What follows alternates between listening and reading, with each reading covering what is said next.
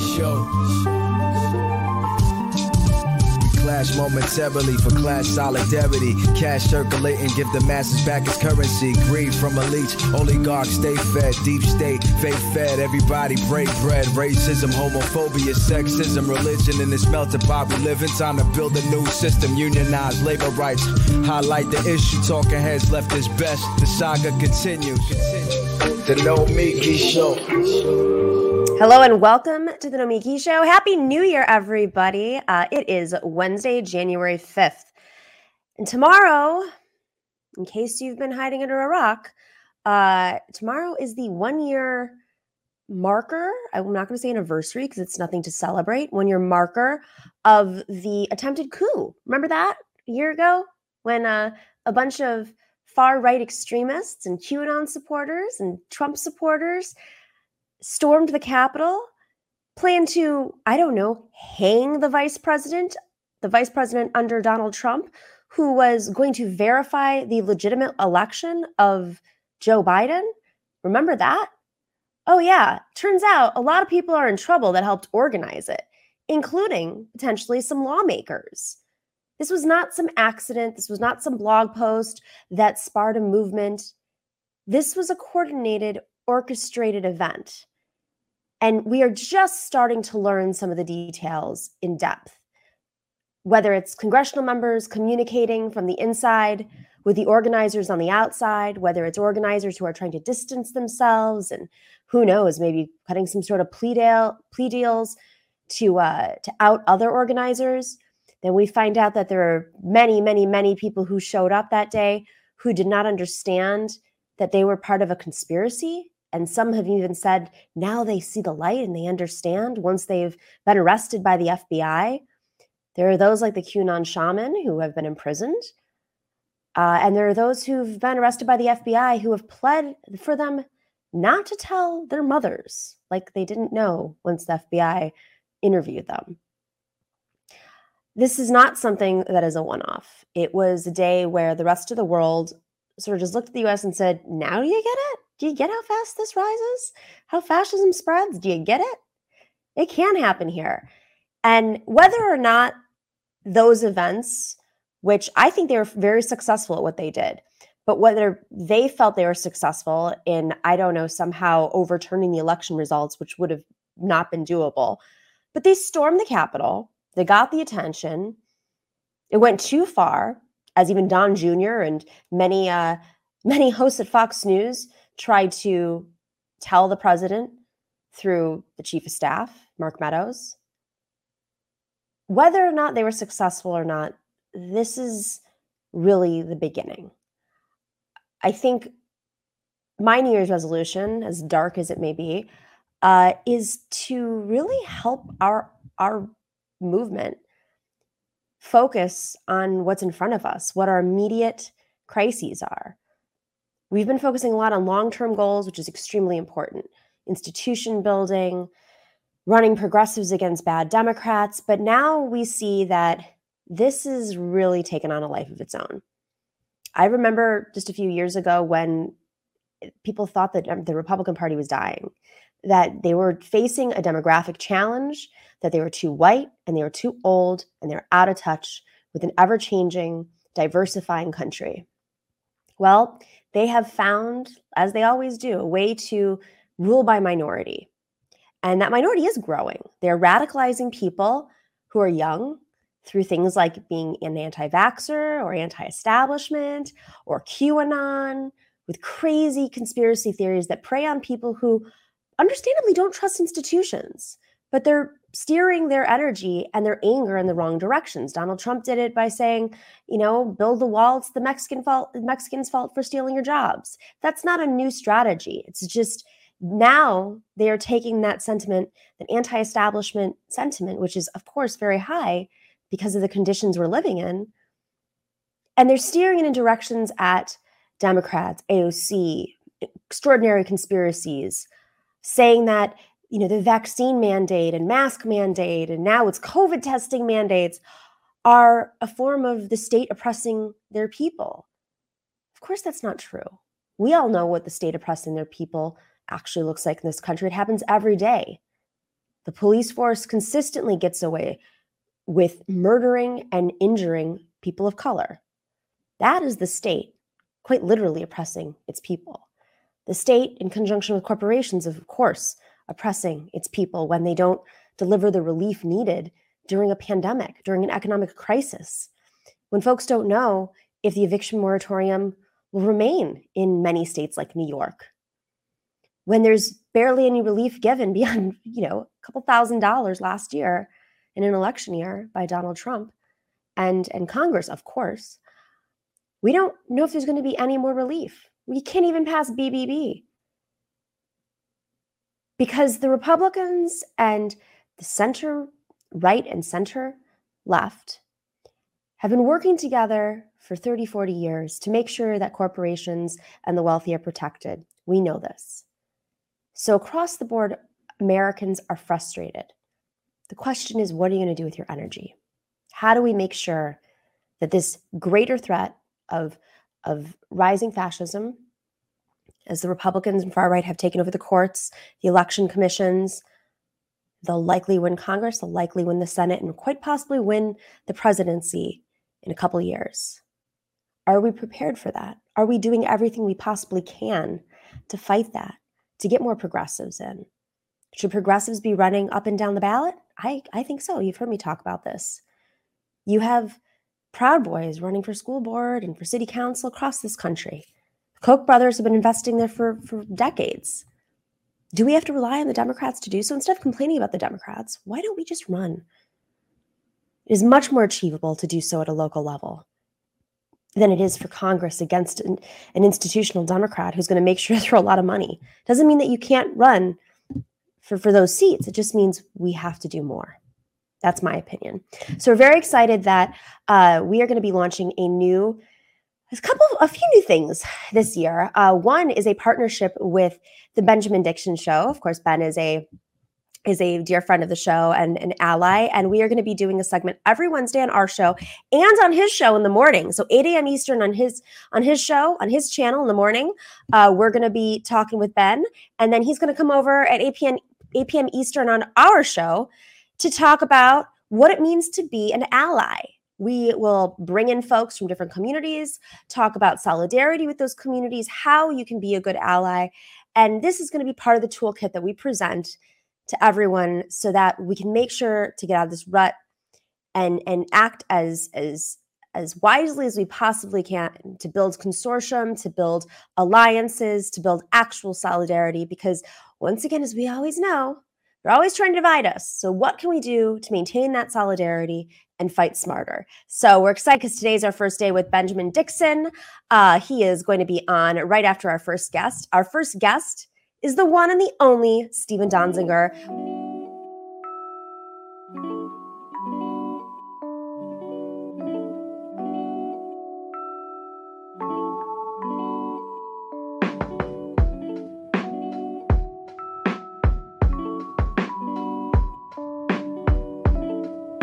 Hello, hello, everybody. All right. Well, I am going to do these announcements to remind everybody that Matriarch Organization is hosting a training on January 29th. If you know of somebody, a woman, uh, some we we we are an inclusive organization, so all women are welcome as long as they're progressive and working women. Uh, Matriarch, of course, supports working class women running for office, local to federal. So they could be running for school board, they could be running against one of those Proud Boys, uh, city council, town council, state senate, all the way to Congress.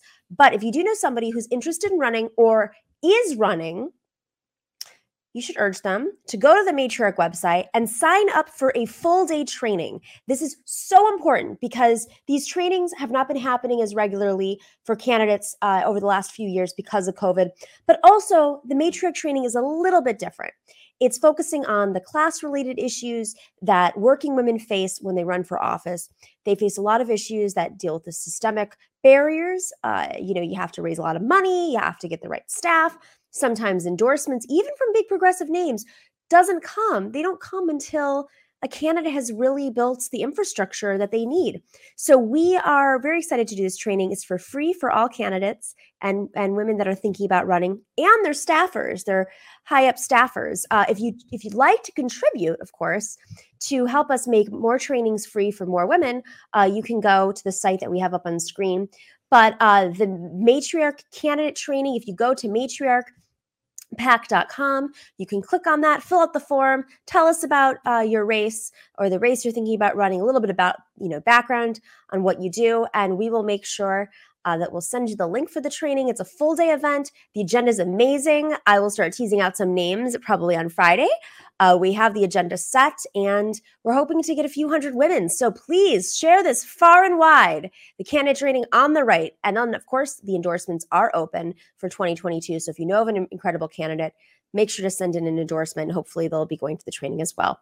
All right. Thank you to everybody uh, for your support because we did hit our goal at the end of December thanks to your help. So now we can make sure that these trainings are free.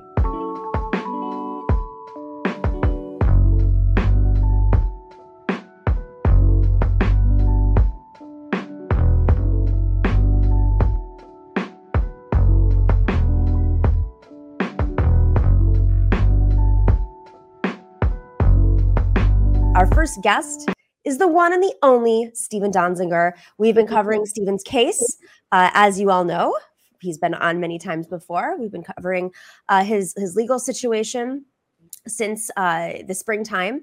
And Steven is, of course, known for his legal battles with Chevron, particularly the Lago, Lago Agrio oil field case. Uh, he uh, he represented over 30,000 farmers and indig- indigenous people from Ecuador uh, in that case against Chevron related to environmental damages and health effects uh, due to oil drilling. And Ecuador awarded the plaintiffs $9.5 billion in legal damages. And then, of course, they went after him. Uh, he is he is now out of the Danbury prison from, that he was in in Connecticut, and he is home. But you are still welcome, by the way, Steven. Thank you for joining us. Happy New Year. Uh, you look healthy, so that I think is let's let's just start off with you know people don't always look their finest or feel their finest. How are you feeling after being at Danbury and and now home? Um, thank you for having me, Nomiki. It's always great to to share my perspective with you. I mean, I, I feel pretty good. Um, I'm not happy that I'm still in this incredibly long detention. I'm not free. I am home, but I have an ankle bracelet and I can't go anywhere. I'm in detention here under the custody of the Bureau of Prisons. Um, but obviously, I'm thrilled to be out of Danbury and back with my family. Um, I question, however, uh, you know, I have roughly four months left on my sentence um, of a six month sentence. And again, I assert my innocence. My case is under appeal. It's a contempt mm-hmm. case. But you know, you might remember prior to going to prison, I was home under home detention for 26 months. That's over two years. Um, and that didn't count toward my sentence. So I'm questioning now why the 26 months or for the 26 months wouldn't apply to the four months I have left, and I should just be released right now. So we're, we're going to do try to do something about that. But you know, I'm happy to be home, and I'm feeling relatively well and i'm just you know i'm just looking forward to the future. Um just some logistical questions here. How is this is it different at all from your house arrest? You have an ankle bracelet but but other than that i mean is there anything else that occurs in your home? Well it's it's different. I mean in this sense uh the bureau first of all when i was under house arrest prior to going to prison i was under the supervision of an office in the um, under the U.S. federal court. Once you go to prison, you start your sentence. You are in, under the auspices of a different entity called the Bureau of Prisons, which is a bureaucracy that you know carries out the sentences that judges impose. But judges no longer are involved, um, which hmm. in a bizarre way is a good thing because. Uh, as you know, Judge Kaplan and Judge Preska, the two judges you know, that were, I think, very conflicted and had ties to Chevron, who kind of came after me and created this awful situation where I'm, you know, have been in detention now for two and a half years. Um, they have nothing to do with this. So, hmm. right now, every day, um, the Bureau of Prisons, uh, you know, or their representative calls me up a couple times a day, sometimes more, and I have to send a, I have to take a selfie picture on a special phone they gave me to prove I'm at home. And on top of that, I have an ankle bracelet where they can monitor all my movements. Um, I can get out for extremely limited purposes. Um, you know, lawyer meetings, medical doctor's appointments, stuff related to my son's school, although he's now um, mm-hmm. remote because of the COVID thing. So I'm pretty much here, you know, most of the day, usually all day, all night. Uh, but, you know, here means I can still work and communicate and you know come on your show and you know be with my family and cook you know mm. the, the, prison experience was much more brutal than i had expected there was a mm-hmm. The conditions were terrible frankly um, you you were sending updates it was it was we were reading some of the updates on air uh, to mm-hmm. to our, our viewers pretty regularly and uh, there's the covid scenario which is horrifying. But you were moved. You were in one facility and then you moved to another. Can you describe just some of the conditions for folks who who may have missed yeah, that? I mean, just so people know, um, in the federal prison system, there's various layers of security. You know, there's penitentiaries, which are at the top, then high security, medium, low, and then camps mm-hmm. depending on your level of threat and whatever. They, they do an internal assessment, decide what level to put you at. There's over 100 prisons, federal prisons in the United States. So the one I went to was a low security, but because of COVID, um, they locked down the whole facility. Most of the time I was there, I was there for 45 days, and that meant we couldn't get out. We get out like one or two hours a week. Um, I lived in a very small cell built for one person, but I had a, a, cellmate um, and you know you just there's just no space and you know ostensibly it was to protect us from or protect the prison population from the spread of covid but like there was zero social distancing very few masks um, the medical attention was virtually non-existent people who had symptoms would ask for attention and they wouldn't even get a response for 10 days um, you know were they vaccinating it, folks yes, but uh, not systematically. Like you had to ask for it. Um, and then there was zero testing, meaning they did not know whether there was COVID in the prison or not. And the rates of vaccination among staff, meaning the correctional officers, who, you know, most of them are good people trying to do their jobs, um, was only about 50%. So, you know, these people were coming in from the community in, around Danbury, Connecticut, which by the way connecticut was at the time i was there experiencing very high rates of covid and they were you know going out living in the community coming in and half of them were not even vaccinated. And the real threat of covid wasn't from inmates it was from staff that you know were coming in and out of the community and but no one really understood anything about the um, the amount of covid in the prison you know, and the prison would publicly report they had no cases. It was extraordinary because they didn't test. Unreal. You know, and there were and there were not only that, there were other very elderly inmates who've been in the system quite many years who, you know, were having great difficulty getting appropriate medical care. And mm. you know, I don't know the ins and outs of the budgets and how the Bureau of Prisons kind of looks at these issues, but I saw with my own eyes people who were not getting adequate medical care. And um, I felt personally, frankly, um, I just didn't feel safe from a medical standpoint. I mean, I, f- I felt safe physically. I mean, the people were really nice. The other people living there, you know, the what we call inmates. I hate using that word. Yeah, were interesting, respectful, um, I've always said this there's more respect on the inside of prison, at least this prison, than there is out here in the world. Mm-hmm. People just respect each other. You know, there's so little space, you kind of have to to be able to get along and make the experience somewhat tolerable, you know. Mm-hmm. But and the other issue is I found there was a real lack of food. Um, I I lost 25 pounds in 45 days. I, I can't explain it. I, I was eating, right. but the portions and, and they would give you were really small. And um, I'm a big guy, and I just lost a lot of weight. And also, there were, you know, the the nutrition was lacking. There were literally no fresh vegetables. I mean, I didn't have one salad the whole oh, time. I had to scrounge, and I got some guy who worked in the kitchen once brought me a carrot, and I, I basically ate a bite for ten straight days and nursed it down the nub. I mean, I was just so into this carrot. and, I mean, I mean, you know, and the things you take for granted, like like if you get hung, if you have resources and you're free and you get hungry, you know you can always go to your fridge, oh, yeah.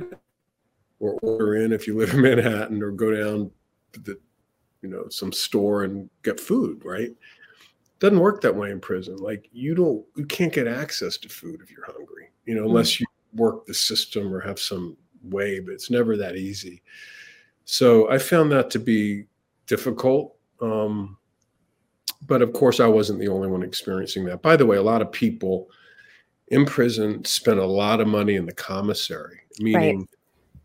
if you don't get enough money in the cafeteria they call it the chow hall you know once a week you can go to the store where you know you buy stuff from your commissary account but like the store doesn't have any fresh food either it's all processed food or or, or like doritos i mean people just mm-hmm. like lived off of junk food um, and i just refused to succumb to that you know so i i just tried to really eat out of the chow hall and it, it, you know I did the best I could. it was much better where I am now than in prison. I can imagine, especially in New York. Um, yeah. What was uh, what were the other inmates like? What were they? Did they understand why you were sentenced? Uh, it is a complicated case. I'm just saying, like, were there other folks in in Danbury who had similar charges? I guess not the same as yours, but similar level charges. So that's an interesting question. First of all, when you're like an older white guy like me and you come in, there's a, there's kind of a presumption that you're committed some sort of sex offense. I noticed that, you know. really? I'm not I, I, don't mean to laugh, but that's that's very I would have thought like Wall Street, some sort of well, you know, they, they, you know either a sex offense or maybe maybe that, you know, but, yeah. but um you know, the first thing that others want to find out is why you're there. Hmm. And they want to be sure because there's a hierarchy of like these dynamics where sex offenders are not respected and they're they other people living there don't want to associate with them and so they're like what'd you do why are you here mm-hmm. and when i said i'm here for contempt of court they're like what's that you know oh contempt of court you mean you told the judge to go f off you know? Like we like you. It's not what i did you're like kind of yeah, yeah. not, as, not as aggressively but you know, I, I, didn't, yeah, but like, okay, yeah, yeah, something like that. And um, then then they found out I was a lawyer, and and just I think the way I conducted myself, and I, you know, people would come to me with legal questions, and I mean, I, I've made it clear I was not there to practice law, and would not practice law, and and didn't even understand half of that area of the law anyway. Mm-hmm. But I would I would try to help people or help them think through some of their problems and their legal problems because there's a lot of advocacy that goes on in prison. People are always trying to figure out a way to get out early or to, you know, to raise issues of compassionate release because of COVID. I mean, there were so many ways the advocacy could happen in the prison. Most defense lawyers just abandon their clients, you know, when they go into prisons. They think oh, the wow. case is over. So, you know, I did a lot of that and and I just met some fabulous people, some hyper creative, smart, good people and mm-hmm. you know it enhanced me as a human being you know mm. I, am going to give you one example um, so i was living in this cell and there was a guy living literally next door but like for days i never talked to him i didn't know his name um, he's really quiet and some other guy down the hall said you know that guy who lives next door to you was convicted of, of a gang murder mm. and he's been in prison uh, 17 years and the guy was young. I mean, he's like in his 30s. And I'm like, really? Wow. And so I got to know him a bit and he told me what had happened. And yeah, he killed somebody. Um, he said, I, I had to kill someone. I was 18 or, or he was going to kill me and I had no choice. And I was in a gang Wow. if I wanted to survive, you know, and, and, and like, this, this was like an incredibly thoughtful, sensitive, uh, smart, humble man. hmm and he'd been in 17 years you know pretty much half his life. Um and i just don't think he should be there anymore. He's been rehabilitated you know so so taxpayers are paying um $40,000 a year for his incarceration. Uh he's got another check this out he's got another 14 years. Oh so what I what I found, by the way, I'm sorry I'm going on. I could talk about this forever. It's so interesting. You know, it's not that that people there were innocent. I mean, a lot of people did things that were crim- were crimes, you know, but it's just the length of the sentences just struck me as bizarrely extraordinary. I mean, 15, 20 years, you know, like judge a judge like 10 years, 15 years without like even thinking. And it's like 15 years for this stuff? Right. And a lot of these are non, you know, that obviously was a violent offense, but a lot are non-violent offenses where people are serving 5, 10, 15 years for like financial stuff. And I just was shocked at the length of the sentences. I mean, I'd come in and be like, your sentence is six months. Oh my God, that's nothing. You'll be out in no time. And I'm thinking to myself, it seems like an eternity. but like you couldn't say like, oh, you know, because you're talking to a guy who's got 20 year sentence. 'Cause six months, oh my God, you're so lucky. And and I didn't feel that. And and I will say that I was the only person in this entire prison, and there were not about 900 men there, who was there for a misdemeanor. Everyone else was there for a felony. So And and, and by the way, the prison authorities were like, I mean, the, what? They, they were like Shocked. like why, they're like why are you here like it doesn't make sense to us we never see this kind of offense in, in a prison you know you should have been sentenced to home confinement or probation you know and it just underscored my belief all along about this case where i'm being punished for my successful human rights work against chevron Mhm. um, by these judges. And, you know, once they got out of the realm of the judges and into the bureaucracy of the Federal Bureau of Prisons, which is a professional bureaucracy, I mean, they have policies, and they have, you know, decent people running it. Um, it was very clear they were had no interest in doing Chevron's bidding. Like these judges, I mean, they just treated me like a normal person who was there for that level of offense, and they were shocked. And they and they ended up, you know, furloughing me early for an appropriate reason that consistent with their policies. I was going to ask you, how did that? Had you been lobbying for it? How did it happen? You know, I don't know exactly how it happened, other than there's a Congress passed when COVID hit. Congress passed a law called the CARES Act hmm that allowed wardens the authority to release um, inmates early to serve the rest of their sentences in home confinement with the purpose of relieving some of the prison population Mhm. such that there could be more social distancing, et cetera. And they they said if you're 60 years of age or over with some sort of comorbidity, you know, they had the authority to do that. So, you know, eh, honestly, I don't think there was a ton of that going on, but I think the authority existed, and I think on the basis of that law, um, they looked at my situation. By the way, I'm embarrassed. Well, not embarrassed. I'll just acknowledge I turned 60 in September of this Oh, year. Oh, happy birthday! Thank you, which was you know roughly two months before um, Right. I went in. So that was the authority that they used to allow me to serve the rest of my sentence at home. But again, I emphasize, even though I'm home, I'm not free. I'm still under the custody of the Bureau of Prisons. That's fascinating. So, so now, okay. So when you are free, I guess, what happens? Like, where where does this fight go? Uh, how is are are there any? Is there anything happening to make sure that that Chevron does pay? Because okay, they've punished you, but then what what else could they potentially do at this point? Well, so the answer is there are other lawyers working on this matter. And the hope is they will carry the case forward and make sure Chevron complies with the judgment in Ecuador and pays the money to the indigenous peoples and farmer communities who are, have been who the company poisoned over a period of decades. And you know, I think there's a certain over focus on Steve Donziger and an under focus on the thing that really matters, which are the indigenous peoples and these communities in the Amazon and Ecuador. Mm-hmm. Um, and I think that's where the focus needs to go back to.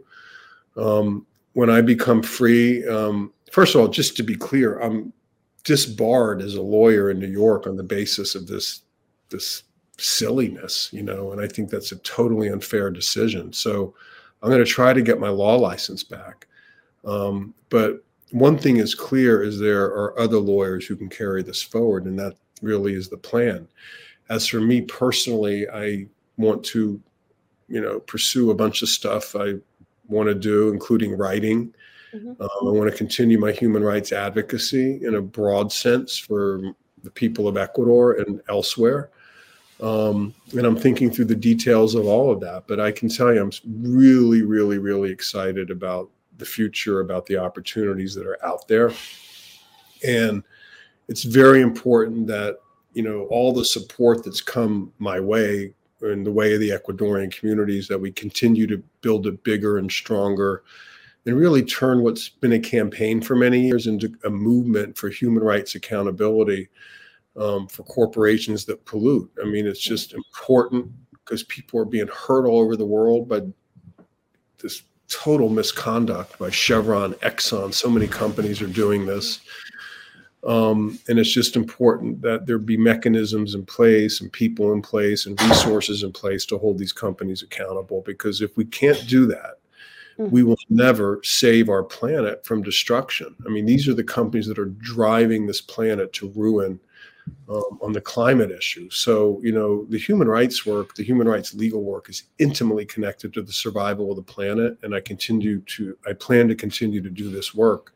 I mean, I'm doing it now from home with an ankle bracelet on, but come April 25th, if not sooner, I'm going to be free again and, and, you know, be able to travel and we'll continue to do this work.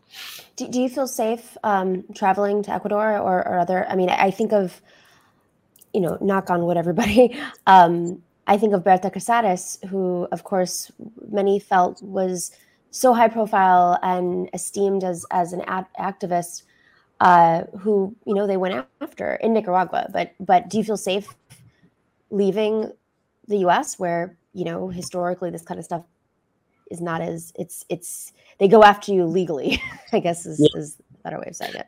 Well, there's a lot of ways to try to destroy a person. You're right. In the U.S., it's done through the weaponization of the law um, and the abuse of the law, which is what's happened to me. But you know, again, I don't feel destroyed at all. I actually feel enhanced by this whole experience. I think my my platform is bigger than ever.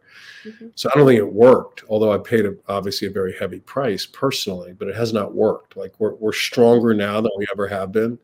And it's largely because I think Judge Kaplan, Judge Preska, and Chevron totally overreached by going after me the way they did. And, you know, when I told my story, people responded. And now we have, you know, literally hundreds of thousands of people, millions of people who've heard about this who had never heard about it before and who care. So that's that's a big step forward. We're strong. I want to just emphasize that. I think in terms of the security issue, um, something I always think about.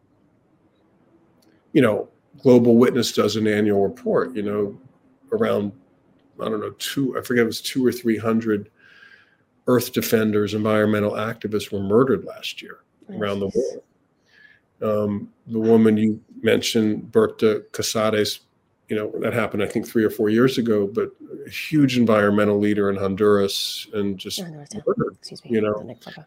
Yeah. And, and so, yeah, I don't feel totally secure. you know, I I think there are forces out there that wouldn't mind if I disappeared from the face of the earth. But on the other hand, um, I feel protected, and I feel, you know, I don't think I'm a great risk. But you know, wherever you travel, you have to calculate and assess risk, and you know, I will continue to do that, and and you know, we'll see. But I definitely, at some point, soon, I hope, plan on returning to Ecuador and meeting with my clients. And, you know, I've been there over 250 times. It's almost like a wow. second. Yeah, I've traveled from New York to Ecuador over 250 times in 20 years. And, and what first led you to Ecuador? How did you get looped I, into this I was, sure. When I was in law school, I met um, a student from Ecuador, John Bonifaz, and his father, who um, also was from Ecuador, lived in Massachusetts. They were the ones who, you know, brought my attention to this issue and actually started the case. We we put a team together way back in the early '90s. this lasted a long time. Um, to go down there and investigate. April of 1993 was my first trip, and that's how we got going on this. But it was because I met people from Ecuador when I was in law school in, in Massachusetts that I became aware of this. I mean, it was a real hidden issue Hmm. because it happened in such an isolated area of the world. And of course, when Texaco, now Chevron, you know, del- made the decision to deliberately pollute. I mean, I want to emphasize the pollution problem that I'm dealing with is not an accident. It's not like the Mhm. B, B problem in the Gulf of Mexico in 2010. This was a plan to save money to deliberately dump cancer causing toxic waste into the environment, into indigenous ancestral lands. And it happened for decades. Millions of gallons of this benzene and cancer causing toxins per day were being dumped into streams and rivers that people were drinking their water from. So, you know, Chevron knew when it was doing this that people would die and you know, thousands of people have died. We don't know the precise number because there hasn't been a proper epidemiological study.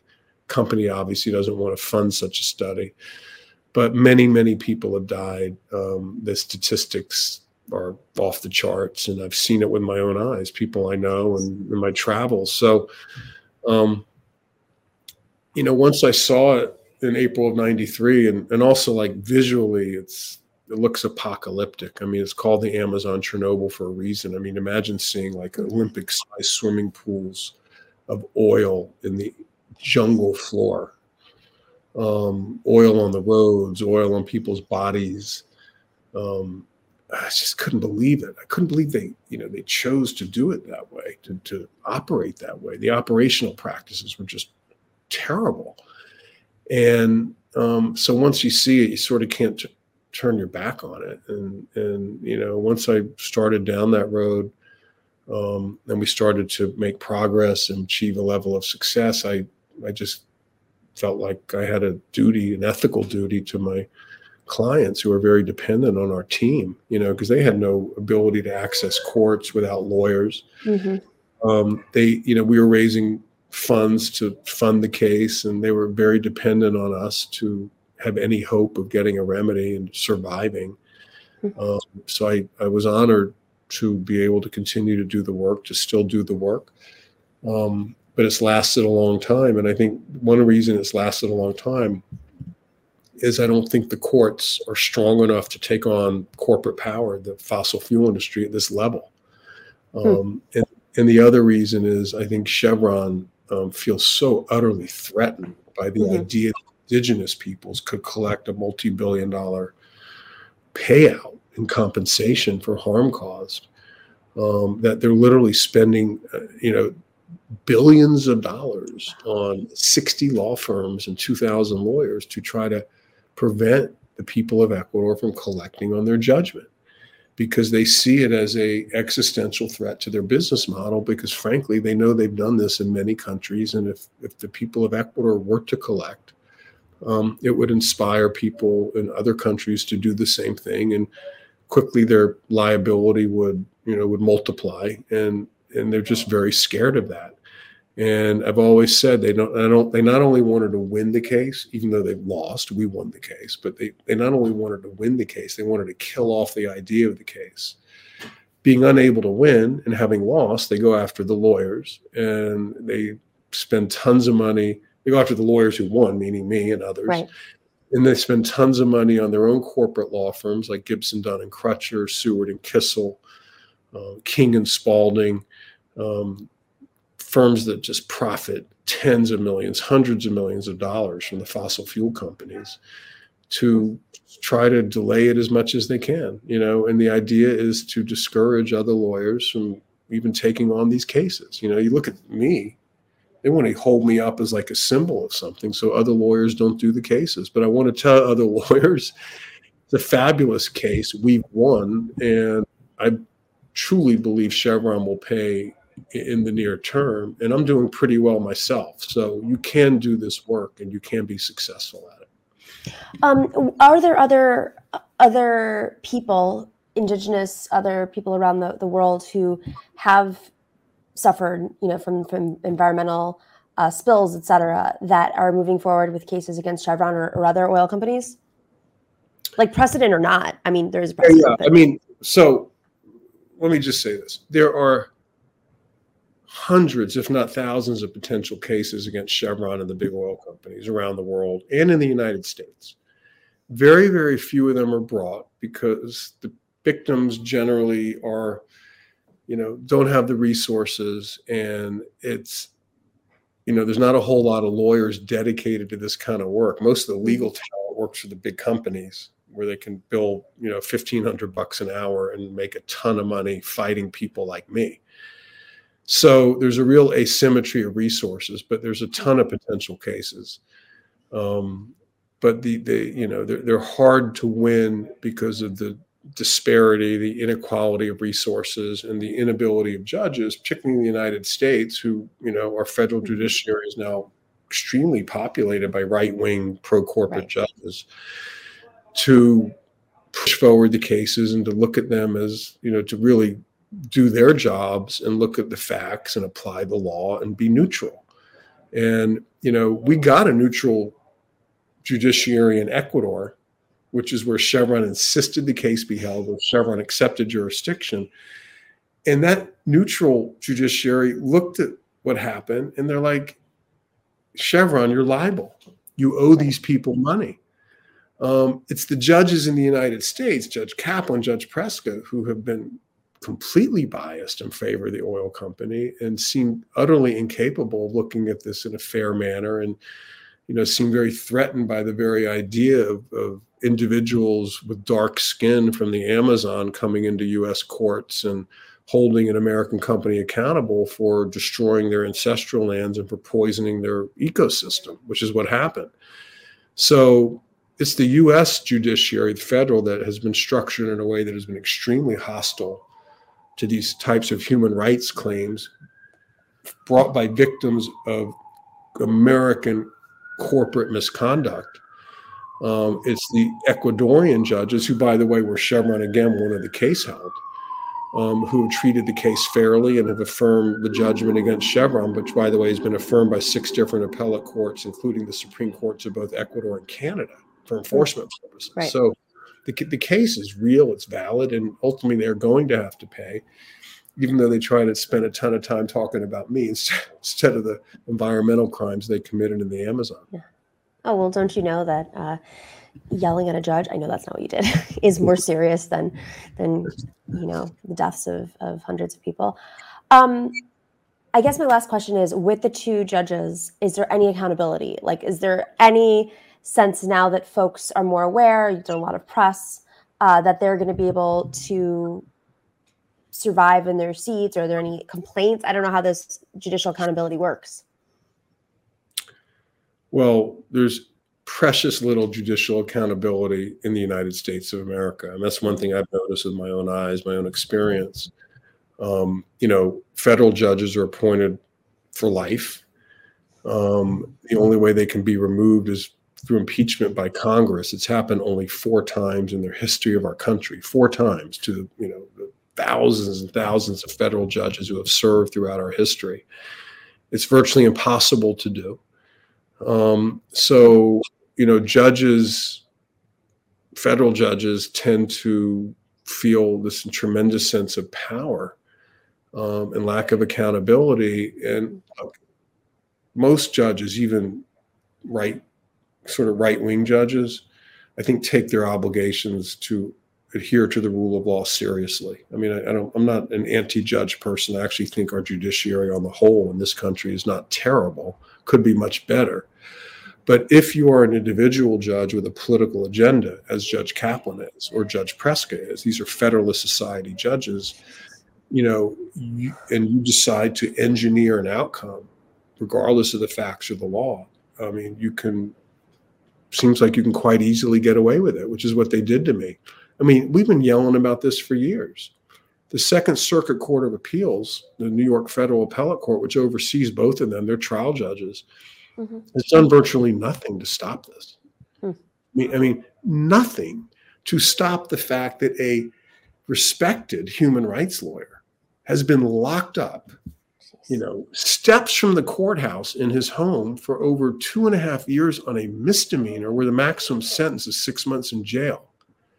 You know, where, where I'm held two years and two months before I go to prison, you know, for doing something to protect my client's interests when Judge Kaplan ordered me to turn my computer over to Chevron. You know, no lawyer in American history has ever been right. charged criminally with criminal contempt for appealing a civil discovery order in a civil case, which is what I did.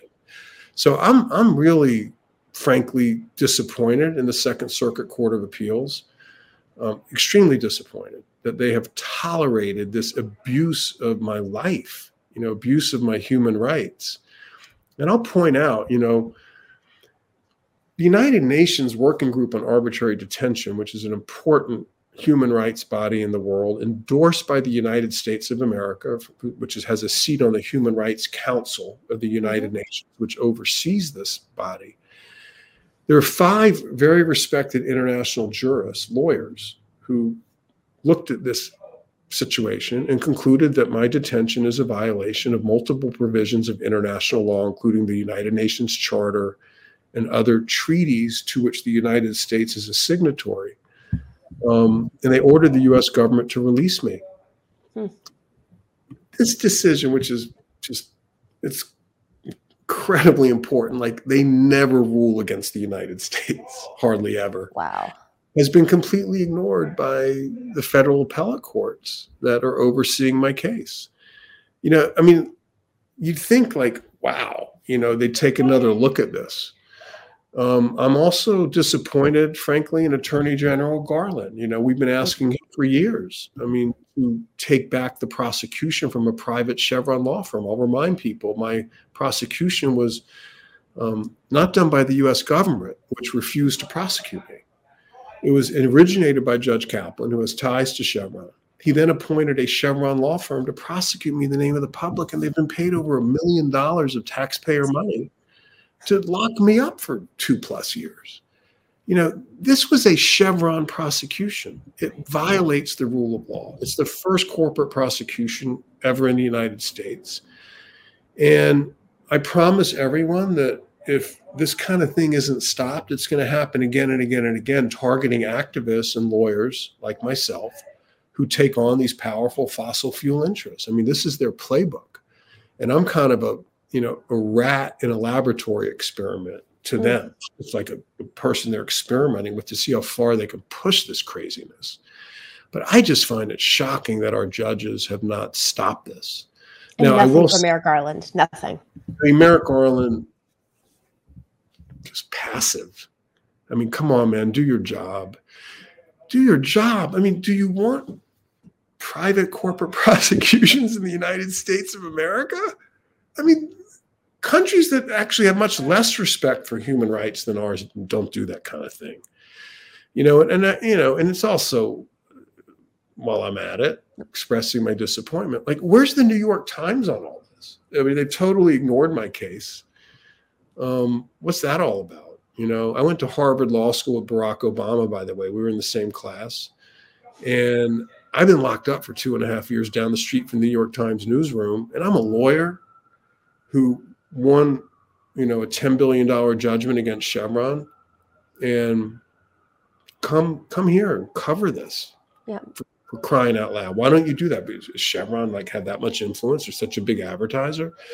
So there's a lot of institutions in our society that, as you know, because you report on this stuff, have been seriously weakened in recent years. Institutions that used to check corporate power have mm-hmm. become instruments of corporate power, and one is the judiciary. I mean, the judiciary used to have to be, you know, an antidote to that, or the big media, and now they're becoming instruments of it. And I think that those of us who do this work, as a result, are in much more vulnerable positions than people who were doing this work in the 1970s and 1980s. Right. It's definitely. I mean, there have uh, the amount of reporting we've done on on similar. You know, whether it's uh, campaign fund complaints against squad members that are completely made up, and to force them to go through legal hoops. Mm-hmm. I mean, this is it's it's part of the, using the law as a weapon. Um, the right wing has done quite a bit of it, and and frankly, I think even Democrats are doing it uh, against progressives. So it's it's scary. It's definitely part of a trend, and um, Steven, I I'm just always so grateful for your your honesty and your empathy and your time because it is precious. You are with your family uh, now, and and I hope we can get some more updates really soon. And we'll keep the pressure up on Merrick Garland, the Biden administration, everywhere we can do so, and and share that thank, with folks as well.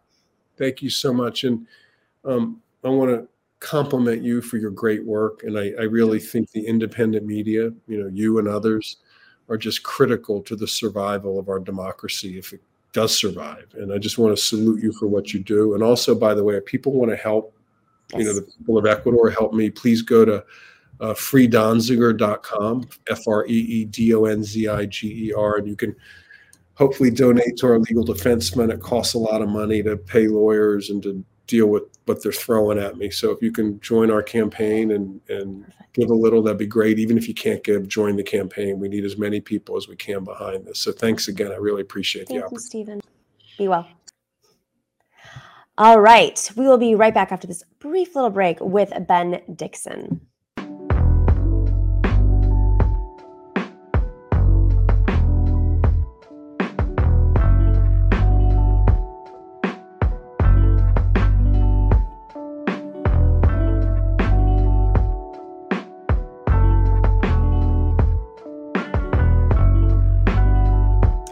I am so excited because this is our first first show, uh, full show of the year, but also we're launching this new segment every Wednesday.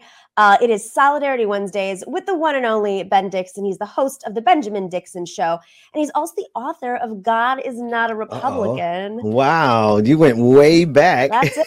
I mean, I an author. Yeah, I wrote that one some years ago. How? Happy New Year to you. Year. You're looking good. You're looking Thank well you. rested. Thank you. Got some rest. You're looking the world great. Is a mess. it is falling apart.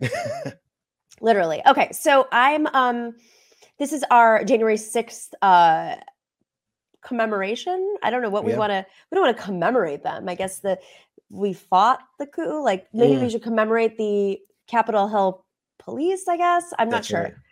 Um I, I have to start off with this because I saw this on on going viral on Instagram. Uh, the Good Liars highlighted. I think they saw it in Florida. There was a Blue Lives Matter, the like blue line um, sign, and it said, you know, we support police, asterisk, except for the Capitol Police. Literally, mm. that was mm. on a sign. So wow, shows you where they are in their wow. mindset.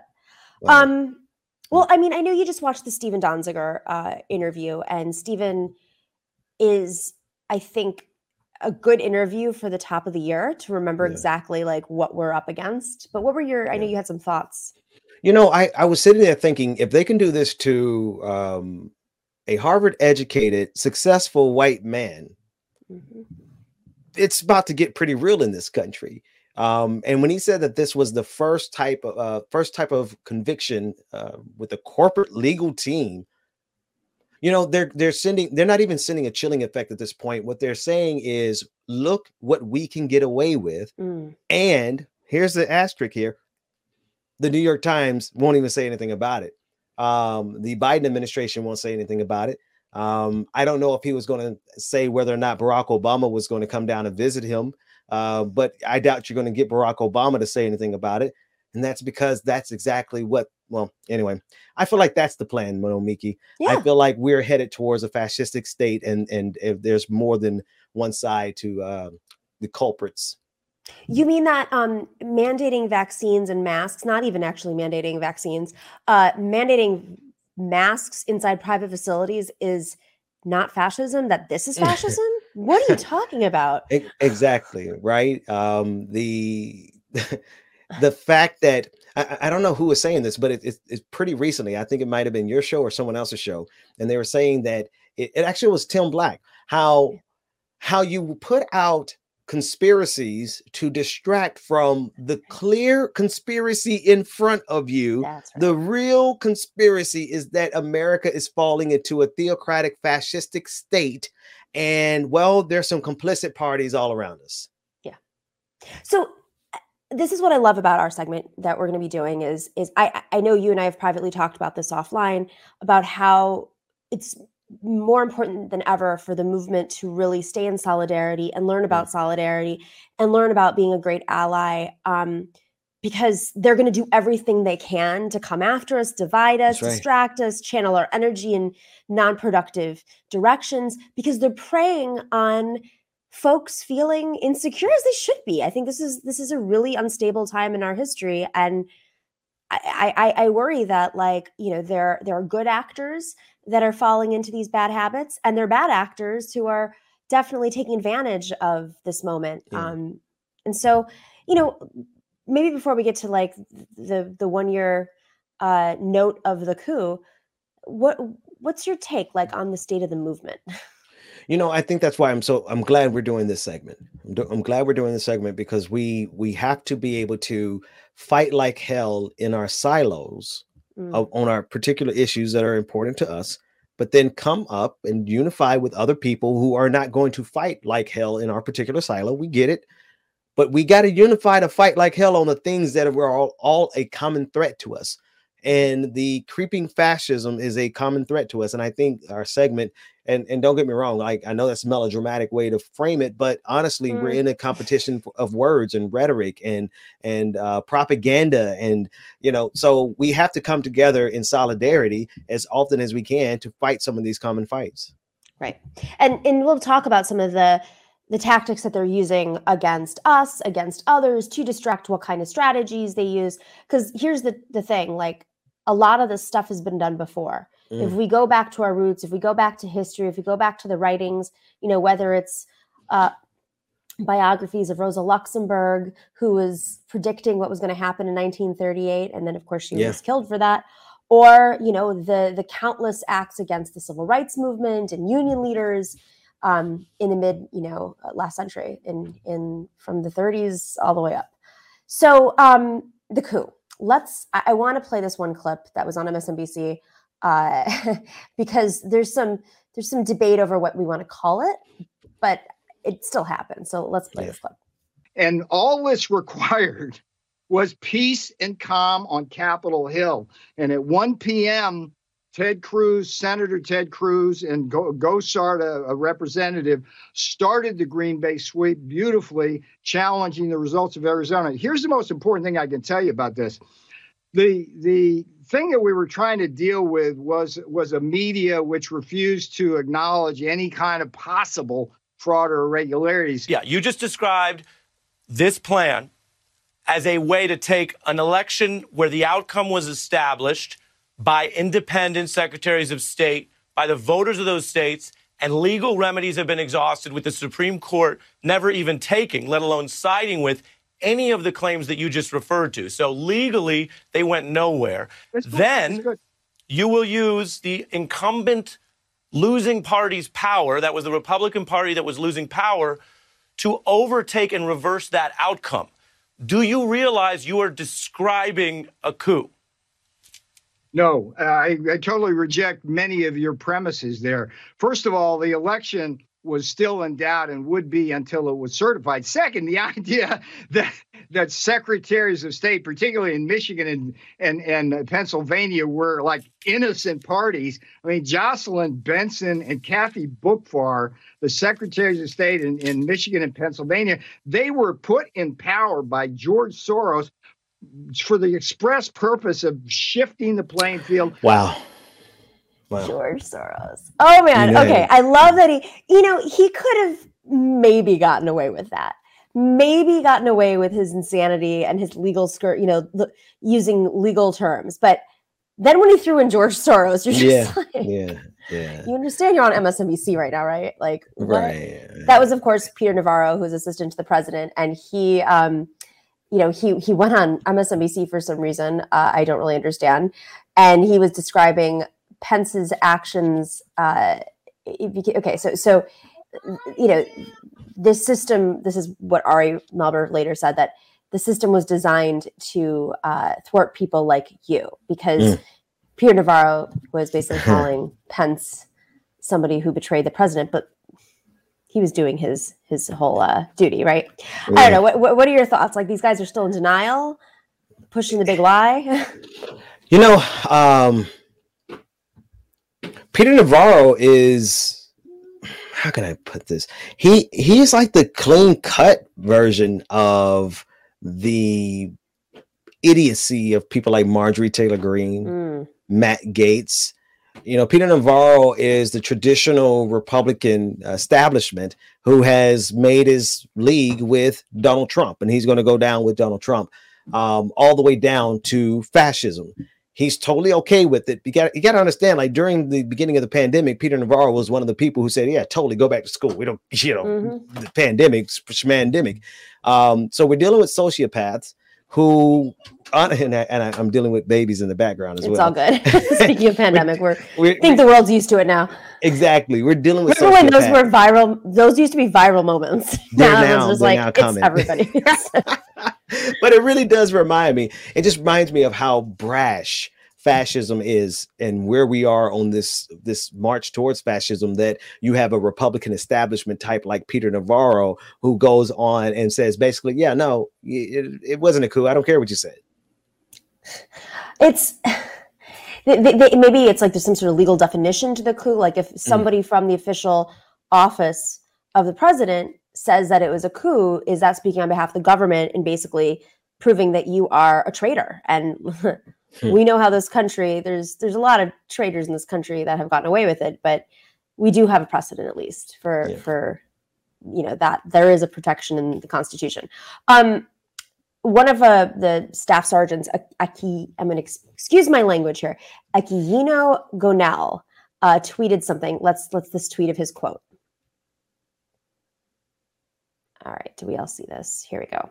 So this is the um, if we can zoom in a little bit, these were his injuries, right? Mm. And he he quotes Pence saying that one day in January, because Pence is of course saying that one day in January instead of again the coup uh, or attempted coup. This happened to me, giving him and others time to escape, to so to safely do so, so he couldn't get hanged, executed. To some, my mm. efforts and injuries are just an exaggeration. They did this to me this is why it matters to me, and you should, and it should matter to you too. Is essentially what he's saying. Um, that one day in January, this is the part that really like shocks me. There were actual lawmakers in there, whether it was Nancy Pelosi, who may not be pushing them hard enough, or Mike Pence, who they were literally, this entire thing was designed to go after him. They wanted to lynch him on the mall. Like, mm. what? And yeah. he is still protecting them. Mm, mm. You know, because he has a conundrum on his hand. This is a civil war in the Republican Party. It's a two factions: the Trump faction and the Koch brother faction. Mm. Donald Trump did a really good job of coming in and doing his own coup of the Republican Party by winning unexpectedly um, the presidency. And I mm. say unexpectedly, but Keith Ellison actually was the person he called it. He said that Trump could win, and Trump did win. Mm. That created a new faction against which uh, Peter Navarro, just in this clip he was talking about, or in the next clip, um, uh, when he was talking to Ari, he he starts talking about the Koch brother faction, and and so Mike Pence cannot blow up the entirety of the Republican Party. So they're trying to figure out how do we deal with Donald Trump without destroying the Republican Party. And and Nomiki, I don't I don't think they can get rid of Trump without destroying the party. So Mike Pence really should come down on the right side of history. But alas, he's deciding to say that day in January. Yeah, someday I mean, in January. let's put this let's put this uh, this quote up again that day in January from Mike Pence uh, and Lindy Li's tweet that she put out there. I'll read it verbatim. So Lindy Li, uh, who's an activist, oh, the other tweet. One second, I'll put it up on my computer. You know the jam. Mm, We're all absolutely. hosts. Um, so Lindy Li is is an activist. She's a she was part of the Biden, I think, team, if I recall, Mm. the campaign team. Yeah. So she says Mike Pence says, you know, January 6th was just a day in January. Then Pence on January 6th, afraid that the Secret Service would kidnap him, said, quote, I'm not getting in the car, Tim. If I get in that vehicle, you guys are taking off. This is insane. And the Capitol Police said we did everything possible to prevent him from being hanged and Oh. killed in front of his daughter and wife. We know what was going on, but now that it's being laid out with quotes, Wow. just how conscious everybody was in the Capitol of what was happening. I mean, we remember the tweets when when you had squad members in closets. You know, Cori Bush uh, texted me the day of. She was on, you know, in a basement in the Capitol, scared for her life. But now you're seeing how the Republicans dealt with it. They literally Mm. were afraid of the Secret Service.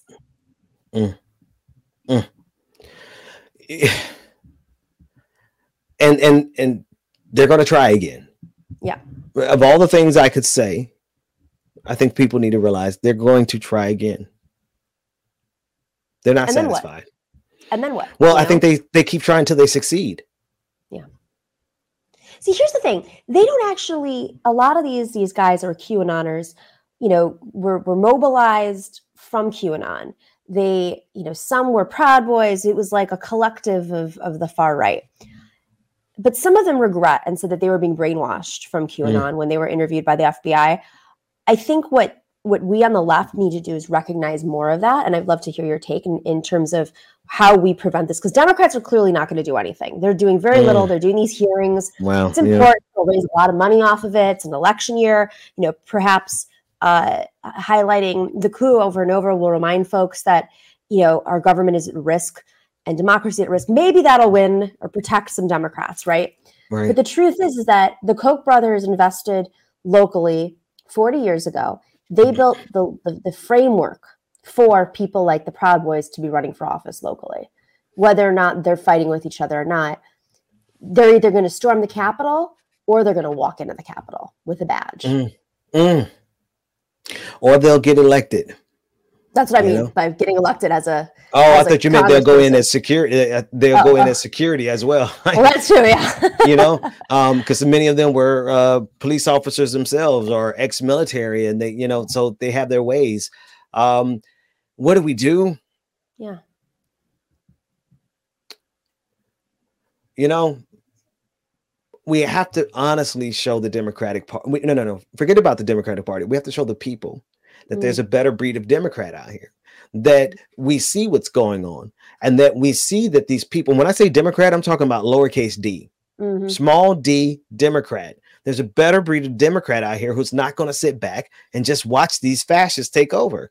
Mhm. Um, and I think it starts with how we campaign, how we talk about these things, like very clearly stating it, like you just did, Nomiki.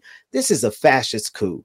This is a fascist takeover, and we need to fight back accordingly. I think just using that language and, and how we campaign will set us apart because a lot of the Democrats are starting to fall asleep. yeah. So No, it's true. It's it's uh, you know I, I'm of the mindset just a little bit different. Is yes, there are obviously better breeds of Democrats, but I also think that we shouldn't have to rely on those Democrats, and we should just be running against them. We should run red Mhm. districts as progressives. Mhm. The Democrats, you know, the establishment Democrats don't want to run people against these fascists because they think you're going to lose. Well, guess what? Somebody should. Because my thought is there are enough sane people out there that don't want a proud boy representing right. them in city council. That's right. That's right. They'll Yeah. take a mom. They'll take a teacher. They They'll will. take somebody from the community that's sane and is thinking about the community and is invested in the community. Not some boy who's gonna, you know, burn the house down. And I'm going to tell you the honest truth. I think what happened was the Democratic Party found how much found out how much money they can make from running campaigns, Yep. and they are more interested in just milking that money than actually electing and accomplishing anything. Um, because it makes no sense that we have to recreate the organizing structure every two years and every four years for someone to run for office when those infrastructures should be in place all the time for political action, for organizing, for fighting a back. You asking all the right questions today. I'm feeling stressed a little bit about the future because okay, I mean, do you think that we're gonna? What do you think? Eleven months from now, where do you think we'll be? Unless there's some divine intervention, I don't see mm. the Democratic Party doing what's necessary to block um, Democrats from losing the House mm-hmm. um, and block. I, you know, at this pace, I don't want to sound like the bearer of bad news, but we're they're winning. Their strategy is working, and the Democrats are sitting back like, hmm, it's fine. Um, I don't know. I hope I hope we can get something going around here. And and Trump's, you know, he's leaning into places like Arizona. He wants to do these rallies uh, with, you know, in in in a state that has a lot of QAnon viewers. They arrested some people in Arizona who stormed the Capitol who were caught. Um, that were big QAnon you know believers i guess mm. uh, and i think i don't know i think he's leaning in because he he knows how close it was in arizona and in places like georgia like what what's happening there you're you're on the ground um, you know, everyone is honestly gearing up for the impact of Donald Trump on the gubernatorial race with Stacey mm-hmm. Abrams, Brian Kemp, and David Perdue, as well as the Secretary of State race. Donald Trump is trying to get one of his henchmen in there to win that seat. Um, so everyone is trying to gear up to hold the line against Trump in the 2018, um, 2018, the upcoming, the 2022. Don't we wish? Yeah. Don't we wish it was, we yeah. still had that energy. All right. Uh, before we wrap, got to ask you a question. Sure. So what do you think the state of the left is? Where, where do you think we need to pivot a little bit?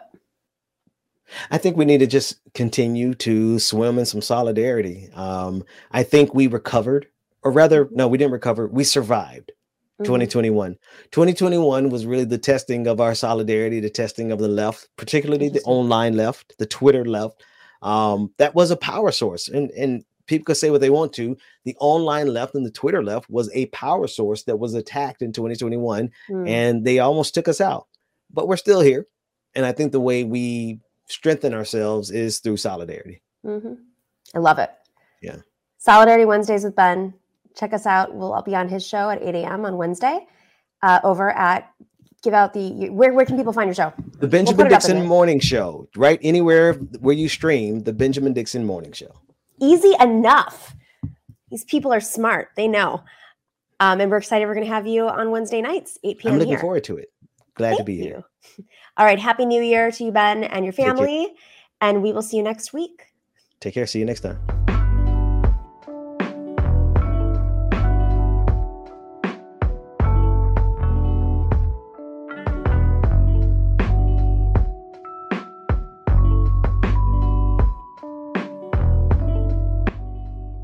Well, guys, I am excited to welcome some new patrons. We're going to give a little bit of a shout out. We have uh, Torrential R and Allison M. Thank you for joining us on Patreon. And John B.